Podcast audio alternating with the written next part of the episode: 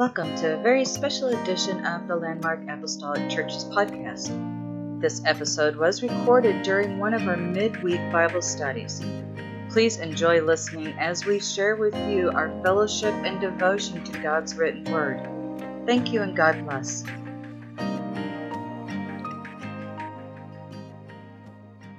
We're going to change gears just a little bit here. We're still on the theme of the little foxes, but um, we're going to change, spend a week or two uh, now. And tonight, uh, for the first night uh, uh, ever, I think we are recording our Wednesday night service. We lost both of our uh, Sunday podcasts, we lo- the recordings, and so sometimes things happen. It's not the first time that, that it's happened before. We lost those. And uh, I, I, told Sister Hogan uh, today, I said, you know, I think it'd be great if we tried to record one of our Wednesday night classes and um, just kind of promote it a little bit on the podcast. So if you're listening for the first time on the podcast, uh, hopefully Brother Jones does fantastic tonight Ooh. with his part. I know I will. But. Uh, we're going to have a good time. Wednesday night is an incredible part of what we do and Amen. what we are. Probably the most successful thing that we've ever done as a church as far as increasing attendance. And not just that, but uh, just the stability that we get, the good, solid teaching that we get on Wednesday, the life lessons that we, that we partake in. Right. Uh, on Wednesday night, just to help us get through the day by day routines. It's such an important part of what we are. It's not all about the shout. It's not all about the evangelism. It's not all about the Sunday, you know, uh, uh, type of service. Wednesday nights are that that time that is geared for st- stabilizing us. You know, the emotion that we receive on Sunday is stabilized by the knowledge we receive on Wednesdays yeah. and the teaching of the Word. And I'm so glad that we have this, uh, this time together. I'm going to turn the lesson tonight over to, to, Brother Jones. He can fill you in on what we're going to be talking about tonight, and we'll try to do our best to get through at least a portion of this tonight. And what we don't finish up tonight, we'll finish up next week. Amen. And Jones. since this is on the podcast, if you want to laugh a little extra harder, you know, like clap a little louder or something. If I say something funny, yeah, like just for the podcast. Do Matter of fact, the, we could go the, get a, everybody a microphone and give, a, uh, you know, really make it sound like we, we got could. like 3,000 people jammed in We could. Oh, okay. You all make it hard on me. I'm, I'm up against chili dogs and root beer floats. so thank you. Thank you for that. so we're going to talk about um, something that we all run into uh, every single day um, at every single four way you find yourself at, and that's double minded people. I had a different allegory, but uh, you know, analogy, I should say, analogy. Uh, I was thinking about that on my way to church. I get frustrated at every four way I ever go to in my whole life because um, that's what it is: is people with their blinker on going straight. Um, and and can I say this about four ways? We are so carnal. Can I? Say, the, the four ways, it's not a time thing. It's not like, oh, I've been sitting here for a certain amount of time, so it's my turn. No, there is a there's a system, right? Okay. First come, first serve. First come, first serve, right? And I get it every day. People are like, oh, I've been sitting here for five seconds. I guess it's my turn. No, it's just because the other person's slow at turning doesn't mean you get to go ahead of me. Okay? So double mindedness. um, James 1 and 8, familiar scripture, um, says this A double minded man is unstable in all his ways. Oh. That, that might have been one of the first scriptures I ever memorized. Mm. And because I remember uh, getting in the church at a young age and just hearing that from a youth pastor, pastor, uh, just how important that is to instill in somebody and get them to understand um, the dangers of being a double minded man. Um, Easton's been doing this thing here lately where he will be hungry for a certain food a certain meal, he'll be thirsty for a certain drink, and and we we will go, you know, being the responsible parents, we will go, we will make him the the food that he requested. We will pour him the drink that he asked for. Uh, And then when it is finally right there in front of him, all of a sudden his taste buds have changed. Yeah. Yeah, his mind has changed and he no longer wants what he wanted 45 seconds ago. Mm. Right? Okay? And I know some of you are like, you make him sit there until he eats and stuff. Like, you don't know my child because he won't eat it. So why even go there? Let's just throw it in the trash. He will sit there. And, uh, you know, if you want to counsel me as my, on my parenting, that's fine. We can talk after this and stuff. But, but what, what I will do nowadays is I will wait two to three minutes after he requests something, maybe a little bit longer, okay? Um, I'll, I'll, wait just to make sure. And I want to say, Are you sure? Are you positive? The other day he said, Dad, I want a glass of milk. Dad, can I have a glass of milk? Sure, I'll get you a glass of milk. One second. Give me one second. So I waited there for about four to five minutes. And uh, Dad, can I get a glass of milk? Yeah. And he can't, he can't reach the cups and stuff. People are like, Get it himself, you know, like. Okay, no, he can't reach the cup. So I go in there, I get the cup out, I get the milk out, and I stop. And I said, Are you sure? And he goes, No, nah, I don't want it. no. And I try to tell him, Easton, you're going to be unstable in all your. No, I didn't say that conversation with him. But, you know, I give that just kind of open up talking about double mindedness. And um, double mindedness, it's, it's something that can destroy uh, our effectiveness um, for the kingdom of God. And that's kind of been what uh, this whole theme is on the little foxes. All of these little foxes that we have been talking about and discussing are things that will destroy your effectiveness in the kingdom of God. And we all want to be effective, right? We, want to be a church that is on the offensive side of things, not the defensive things. We want to be moving uh, and advancing the kingdom. And we want, and in order to advance the kingdom of God, we have to be effective. And so that's what it's all about. So double mindedness is something that can destroy uh, your effectiveness for the kingdom of God. And double mindedness, we'll jump into it, what it is. Um, it, it double mindedness speaks of, of instability, uh, it speaks of doubting, it speaks of uh, hesitating. Um, the term wishy washy kind of comes to mind when you think of double mindedness uh, somebody who is wavering or uncertain, um, somebody, you know, your wife can't figure out where to eat at. You know, those are all good examples. Uh, no, I am that person who can't. We've already discussed that. Um, but this is what it is a double minded man uh, is being pulled by two worlds and two different masters. Um, in fact, he is a man who looks forward to plow the harvest of the future, but he also looks back in consideration of the past. It's double minded. He's being pulled by two different worlds. Uh, a gentleman by the name of Barry Lorge, in his San Diego Union column some time ago, told of a debate on the floor of the United States Senate about 140 years ago. And the issue was whether alcohol should be sold in the territories that were seeking statehood and one notoriously anti alcohol senator who, according to one description, was so dry he was known as a fire hazard. Literally, you can read that. He challenged, he challenged one of his colleagues to state his position on alcohol. And, and, and supposedly his colleague stood up and said this. He said, You asked me how I feel about whiskey. Well, here's how I stand on the question.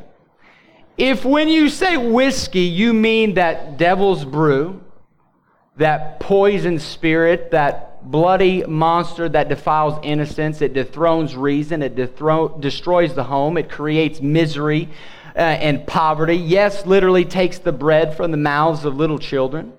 If you mean the evil drink that topples the Christian man from the pinnacle of righteousness and gracious living and causes him to descend to the pit of degradation, despair, shame, and helplessness, then I am certainly against it with all my heart. But if when you say whiskey, you mean the oil of conversation, the philosophic wine, the ale consumed when good fellows get together that puts a song in their hearts and laughter on their lips, the warm glow of contentment in their eyes. If you mean Christmas cheer, if you mean that stimulating drink that puts the spring in an old man's footsteps on a frosty morning, if you are talking about that drink, then I am certainly in favor of it. And he said, This is my stand, and I will not compromise. And rumor has it he was running for president. double mindedness. A double minded believer is someone who is constantly living in the state of compromise. Half of you live for God, while the other half lives for bad habits half live to be spiritually minded, while the other half is to be carnally minded. Double mindedness speaks of the man or woman who tries to split his or her energy between the world's system and the work of God. Amen. Jesus said in Luke 11, He said, He that is not with me is against me, and he that gathereth not with me scattereth. And, and James urges us to not, uh, not, not, not not be between two allegiances. He said, Know ye not that the friendship of the world is enmity with God? Whosoever therefore will be a friend of the world is the what? Enemy of God. And I was trying to think in preparation for tonight of a, of a word that could best describe a double minded person, and, the, and one word that just really jumped out at me was confused. Confused. Confused. For me, this is there's a rumbling in the sound. It's chili dogs. Somebody, somebody. Confused. This is a classic picture of the double minded or indecisive person. When I think of somebody who is double minded, I think of a very confused individual. The Greek word that James uses is a compound word which draws a picture of a person with two spirits. Um, and if you go through the book of James, he having just spoken about trials and endurance and wisdom and faith and prayer, it's quite possible that James was speaking of those who knelt before God in prayer while their minds were elsewhere. They were speaking, they were praying to a God, they were offering up prayer while their mind was not a, a, in, a, in a spirit of prayer. Confused. They were confused about their loyalty, they were confused about their allegiance, and they were confused about their God. And Jesus taught us that no one can, no one can serve two masters.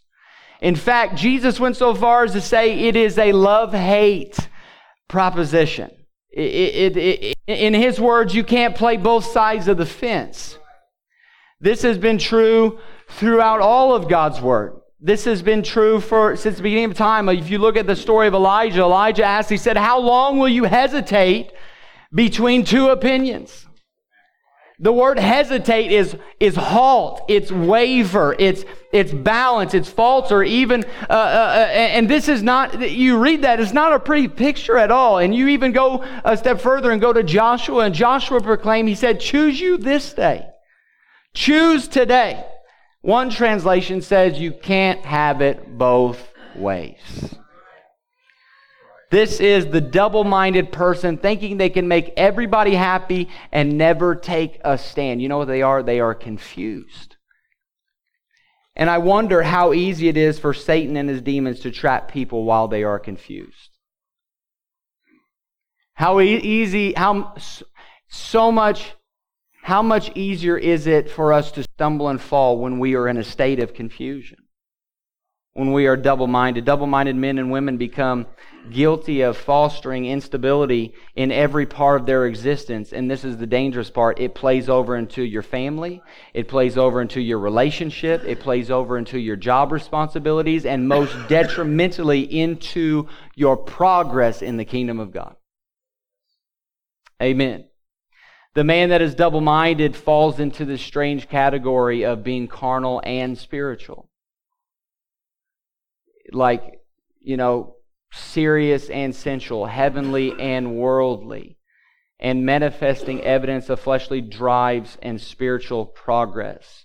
Um, let me say this about um, double mindedness, because uh, I remember learning this at a young age and, and trying to trying to get my heart right, trying to get my life right, trying to get in church and live for God. But I was also trying to live for my friends that were outside of church and live for my things that I had going on outside of church. And you know what? At the end of the day, I got really tired. I got, I got worn out. And that's what double mindedness will do to the believer. It will wear you out. You will be so tired of trying to please everybody when really we should just all worry about pleasing God. You get that right, you get it all right. But we try to literally play both sides of the fence. I'm going to hit on some things real, uh, real quickly before I turn it over to Brother Rice. Um, it is evident that there are two different wills in a double minded person. There are two different wills that are driving this, this man or woman um, this this double-minded person it, it, he is a man who wants to be saved but wants to satisfy his his own carnal nature his own sinful lust all at the same time i know as i say some of these things like even just reading them in preparation it's just like how confusing is that? How hard is that to try to balance that life? You can't balance that life. Amen. Uh, a double minded man. He is a man who can be happy in the next world but wants the, the pleasures of this one too. He is a man who has fits and starts of, uh, uh, starts of godliness but never a consistency about his walk. It's up, down, it's ebbs and flows. It's, it's, it's, uh, we, we're on fire, ready to storm the gates of hell, and then the next morning we need, the, we need our pastor to counsel us because we, we're, we're so stressed out about life.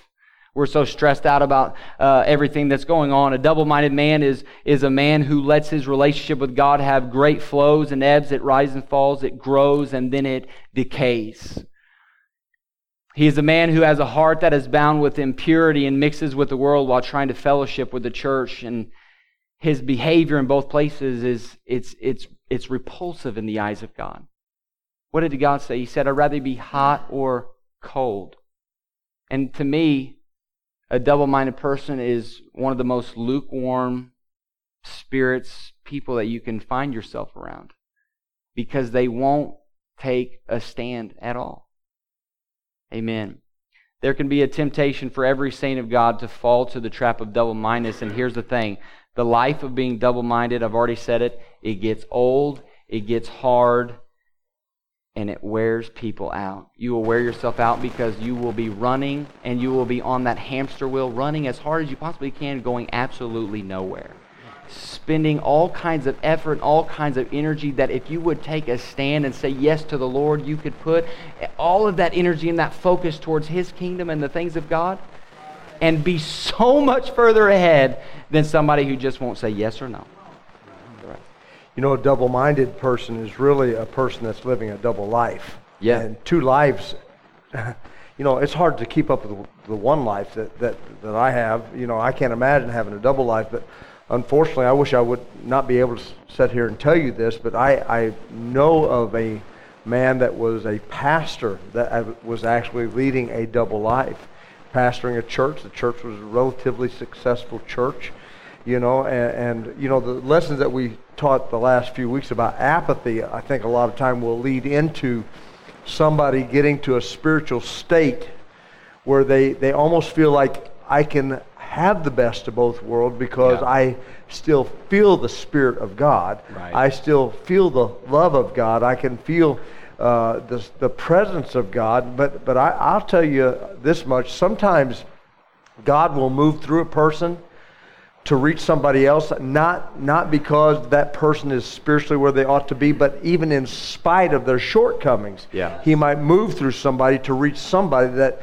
that needs uh, uh, them to be used by him. Right. That does not necessarily mean that they are in a spiritual state uh, with God that is one that He is uh, happy about. That's right. And so we have to be very careful of that. Uh, just because we feel God's Spirit sometimes doesn't mean that we're living in a state uh, of covenant with Him. it reminds me uh, of a game uh, that we used to play as a kid, uh, my cousin and my sister and myself would spend a lot of Friday nights over at my grandmother and grandfather's house out in the country, and they had this long fence row that was probably the length of this room here. I don't know, 50, 60 foot long. And it, on the top of this fence row, it had a one by four that, that kind of was the, the, the topper for that fence. And so we could get up there and we would, we would start down on one end and we would see who could balance the furthest, you know, make it all the way down the fence row trying to balance. Well, I was pretty good back in the day. You know, as a kid, I, I, I probably wouldn't make it three or four steps today. I'm not quite as coordinated as I was back in my uh, childhood years. But I, we would begin to walk those that fence row, and, and if I could make it all the way from one end to the other, you know, I considered myself the winner, and or whoever did. And there was one thing that, that I noticed about that. That was fun for a while. Uh, it was enjoyable for a while. It was fun to play that game of balancing. Uh, but sooner or later, let's just face it, you can't live on the fence. Right.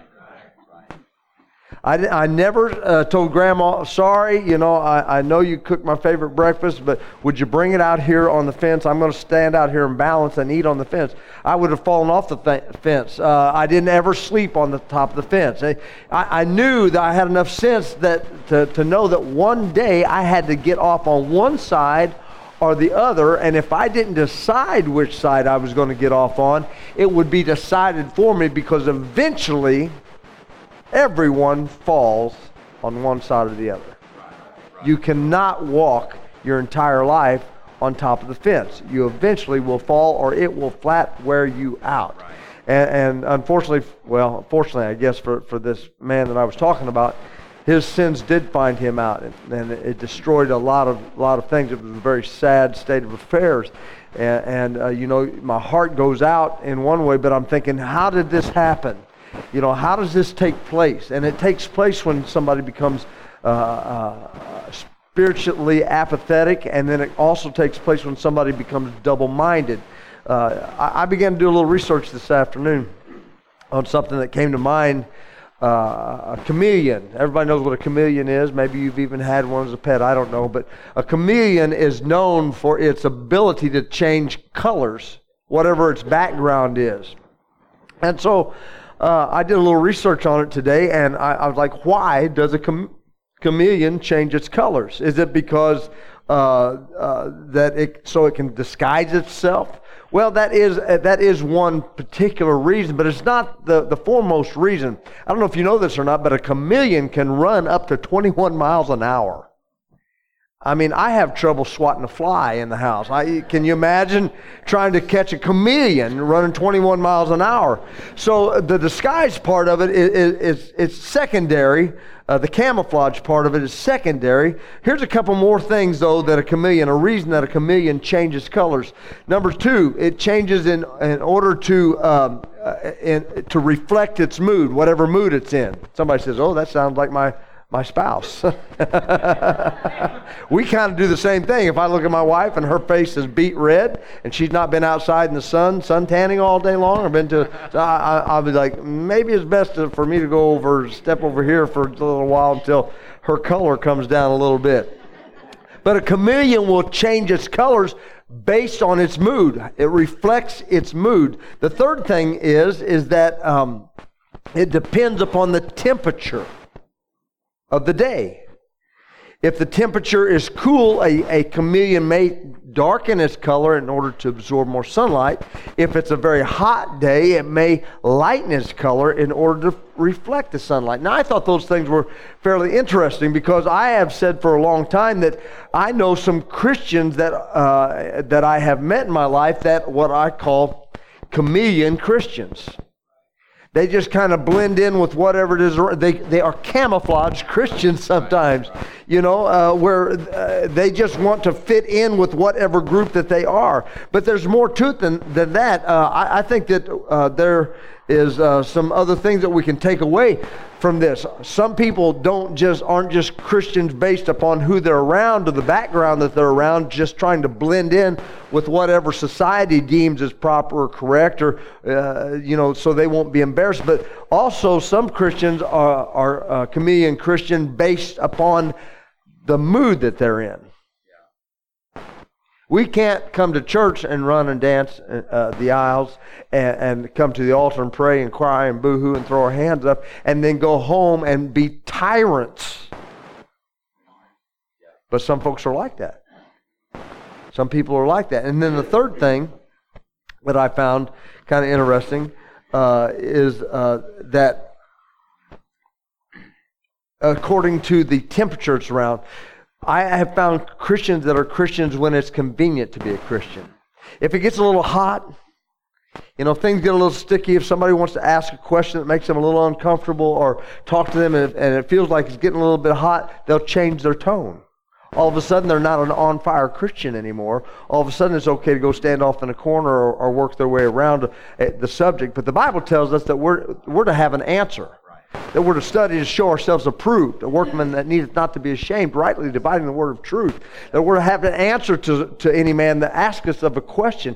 Well, that takes study, that takes preparation, and sometimes, you know, uh, it's easy to quote that scripture that you heard uh, the preacher uh, quote behind the, uh, the pulpit Sunday morning uh, until somebody wants to ask you, okay, now tell me what's that mean, and all of a sudden we cool down we change colors a little bit. But I'm telling you, God wants His people, His church, to be on fire for Him all the time. Amen. Uh, there are uh, Christians that can only serve God after a camp meeting or, or some kind of a conference or convention. They come back all fired up and, and, and uh, they're just on fire for God, but they cannot live for God in the daily routine of everyday life. They need somebody to preach that perfect sermon, to tell that perfect story, to, to, uh, to have that per, hit that perfect note on the organ, you know, uh, in order for them to be touched. But when they go home or when they come back to their home church and, and it's just the same preacher that they've been listening to for the last 10 years or, or the same uh, songs that we've been singing for uh, the last five years or whatever it is. It's just the norm. It's very difficult for them to serve God. But what will combat that is when we make up our mind. I'm telling you, when somebody is brand new in church, they don't need a, a, a, beautiful sermon. They just want the word. Give me the word. And, and they are excited to have the word. They are not double minded, they are sold. And when we find ourselves in a place where we are sold out to God, when we have given our life completely to Him, we're not going to need a, a, a, a conference speaker or a conference uh, musician or conference singers in order to get us to worship. We are going to be hungry to worship God. It's not going to take a, a church of 1,500 or 2,000 to excite us. You can come to a church where there's only 15 or 20 or a prayer meeting where there's two or three, and you can find the Spirit of God can fill you and God can keep you and God can fire you up to where it doesn't matter what comes against you, you can stay true to Him and His Word through the daily grind of life. Because let's be honest, most of our life is not in the conventions and the camp meetings. Most of our life is in the daily routine. And we're going to have to figure out a way to not get into the place where, well, it's just mundane church. It's just same old, same old. E. Stanley Jones uh, said this If you don't make up your mind, then your unmade mind will unmake you. One of the greatest things that we can do for a, for a new convert is to get them established. I love the fact I, I, I like to see them worship. I like to see uh, them pray. I like to see them come to the altars and, and all of those things. Those are all good things, but we have to get them in the Word. They've got to get in the Word. Do you know like, one of the greatest, uh, help me out, somebody, statistics. Statistics. One of the greatest statistics that I have ever heard. Yeah is that those that are in uh, Bible quizzing, you know what Bible quizzing is? That's when they study that you'll take a kid, they have all different category of ages, and they these kids they study a book of the Bible and they get that word in them. They can quote it. You can start uh, reading one and they'll they'll raise their hand or hit the buzzer or whatever, and they'll finish it out or they'll answer the question. They they get that word hidden in their heart. It is, I, I, don't know the exact number, but it's well over the 90% range yeah. of Bible quizzers never backslide. Now, you tell me that that doesn't say something about how powerful the Word is when you can get it inside of a child or a young adult or an adult. It's true. Amen. I listen to a lot of talk radio, but but I have been since we've figured out that new Bible app. I've been putting in my earbuds on my way to work, uh, and I I'm I'm listening to that word. I just want the word, and you're you're very true on what you said. Sometimes I can be listening to it, but my mind is a million miles away. Mm-hmm. Anybody else like that? Oh yeah. I've read three chapters. I I don't even know what book I'm in. You know, I'm like, what did I just read? And I have to back up and start all over again because I have to train my mind to focus itself and not be double-minded. Yeah. John Mason said this: the double-minded man is easily overcome in an hour of temptation. What's he saying? He's saying it doesn't take much for mm-hmm. somebody that doesn't have their mind made up of what they're going to do, that they're really going to serve God. Doesn't take much to get them off track. Doesn't take much to knock them off off the fence. Amen. It's 8:30. Let me let me wrap up. I'm just going to give you three quick scriptures here and then we'll close up. 1 Kings 18:21. And Elijah came unto all the people and said, "How long halt ye between two opinions. The Bible is full of scriptures mm-hmm. that, t- that talk to us about making up our mind, yeah. not being double minded. He said, If the Lord be God, follow him. But if Baal, then follow him. And the people answered him not a word. Elijah knew who his God was. Elijah was not afraid to put his God to the test in front of these people. He knew that God would come through for them. And he said, here we are, and we're going to put this to the test. Let's, let's quit arguing about this. Let's quit being double minded. Let God show, let's, let's see who the real God is. And then once we figure that out, let's choose to serve Him. If it be Baal, okay, I'll, I'll admit that, that I'm wrong, but I know I'm not. And God proved Himself. Hosea 10 and 2 said, Their heart is divided. Now shall they be found faulty. He shall break down their altars. He shall shall spoil their images. Why? Because they have a divided heart. They're double minded. They've not, they've not made up their mind who they're going to serve. And because of that, anybody that's heart and mind is not made up to serve God, it won't be long before their altars are trashed.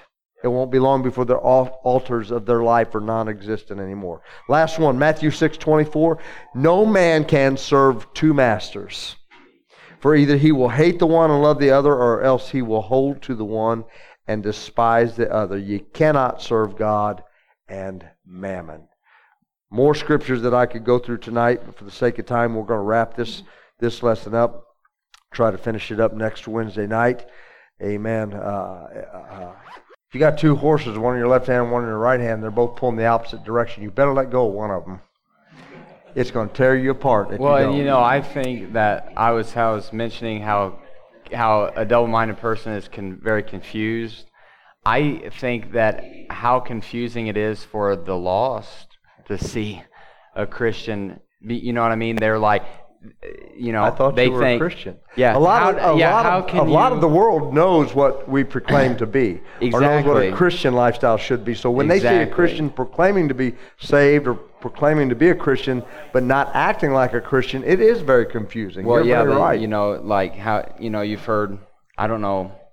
I just you know somebody say, how can you go to a church on Sunday and then here you are at this with us? You know some people won't care, but there are some that are like, man, that's so confusing. Well, that's you know that's double mindedness. It's confusing to, we're confused and the people that are seeing us are confused. They're like, I don't know what's going on. That's why it's important for a platform standard. I'm just going to throw that in there because I'm, I'm the pastor and I can do that. a platform standard is very important. What, sure. what you, anybody can walk through our door. I, we welcome everybody to walk through our door. Absolutely. I don't care where they come from, what their socioeconomical backgrounds, color of their skin, uh, any, anything. I don't, it doesn't matter. They can walk through our door and they are welcome to worship with us. But when it comes to the platform, there must be a standard in place there. There must be a safeguard because what it shows is that this is what this church believes in. We're not this confused. Is, we're, yeah, not confused. we're not confused. You may not agree with us, you may not understand us, but you will certainly, we will be defined. We will be defined. We will have a, an identity on that platform that says and states who we are and who we serve and what we believe. And I believe that is a critically important thing for, for us to have, and I don't ever want to lose that. All right. Okay. Bow your heads. We're going to say a word of prayer tonight in closing. Lord, we thank you tonight for your word. Thank you for the presence of your spirit that's in this place. Bless this church, God. Keep your hand upon us as we go about our remainder of our work week. God, we pray that your anointing would be upon us. Help us have wonderful church service this Sunday. In Jesus' name we pray. And would you say amen? God bless you. You're dismissed in Jesus. Thank you for listening to this podcast. You can tune into this station for more great episodes from the Landmark family. If this has blessed you, we ask that you like our episode and follow our podcast. You can also check out our website at landmarkapostolicchurch.net, where you can have the opportunity to be part of our extended family. We appreciate you and thank you for listening to the Landmark Apostolic Church's podcast. God bless.